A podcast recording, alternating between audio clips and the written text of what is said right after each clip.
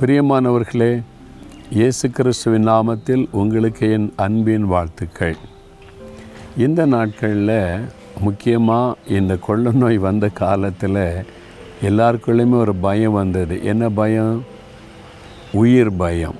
அவ்வளோதான் நம்முடைய ஆயுசு முடிஞ்சிருமோ நம்முடைய வாழ்நாள் அவ்வளவுதானோ என்கிற பயம் எல்லாருக்குமே உண்டாயிற்று. அதுவும் அறுபது வயசை தாண்டிட்டுனாக்கி சொல்லிட்டாங்க அவங்கள தான் அதிகமாக தாக்குகிறதுன்ன உடனே வீட்டை விட்டே வெளியே வரலை.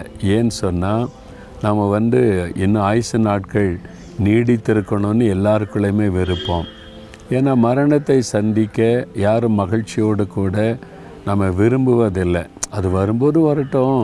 அதனால் நம்ம வந்து ஜாக்கிரதையாக இருக்கணும்ல அப்படி சொல்லுவோம். அந்த ஆண்டு ஒரு ஒரு வார்த்தை கொடுக்குறாரு பாருங்கள் நீதிமொழிகள் ஒன்பதாம் அதிகாரம் பதினோராம் வசனத்தில் என்னாலே உன் நாட்கள் பெருகும் உன் ஆயுஷின் வருஷங்கள் விருத்தியாகும். ஆண்டவர் சொல்கிறாரு நான் தான் உன்னுடைய ஆயுசு நாட்களை கையில் வைத்திருக்கிறேன்.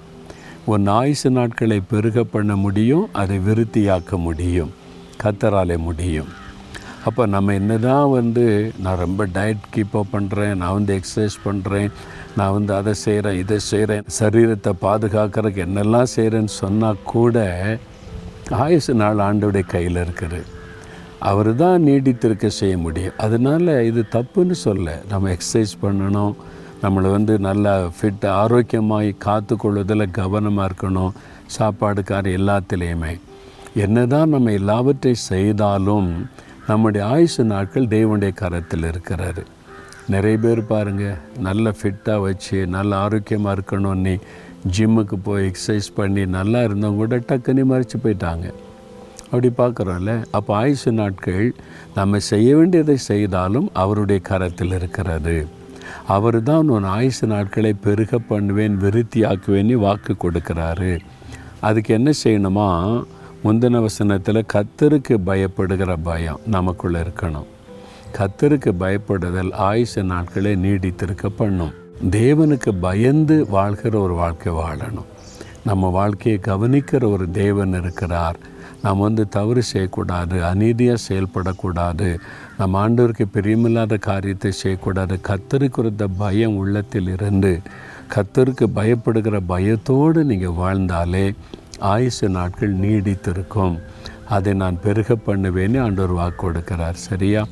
நீங்கள் ஆயுசு நாட்கள் நீடித்திருக்குன்னு விரும்புகிறீங்களா சரி நீடித்திருந்து என்ன பண்ண போகிறீங்க வழக்கத்தின்படி ஏதோ வாழ்கிறோம் சாப்பிட்றோம் தூங்குகிறோம் எழும்புகிறோம் அப்படியா?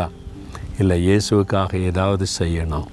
நான் அவரை மகிமைப்படுத்தணும் அவரை பிரசாப்படுத்தணும் அவருடைய ராஜ்யத்துக்காக ஏதாவது நான் பண்ணணும். அப்போது ஆயுசு நாட்களை நீடித்திருக்க பண்ணுவார். நீங்கள் ஆண்டோட்ட சொல்லுங்கள் நான் வாழ்ந்திருக்க நாளெல்லாம் உம்மை மகிமைப்படுத்தணும் உண்மை பெற்ற அநேகருக்கு சொல்லணும்.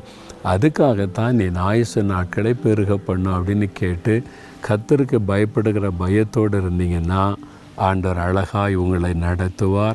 ஆயுசு நாட்களை விருத்தி அடைய செய்வார் சரியா? அப்போ ஜெபிக்கிறீங்களா தகப்பனே? உமக்கு பயப்படுகிற பயத்தோடு நான் வாழணும். உமக்கென்று நான் வாழணும். உம்மை மகிமைப்படுத்தணும். அதற்காக என் ஆயுசு நாட்களை நீடித்திருக்க பண்ணுகிற தேவனுக்கு ஸ்தோத்திரம் ஸ்தோத்திரம். இயேசுவின் நாமத்தில் ஆமேன் ஆமேன்.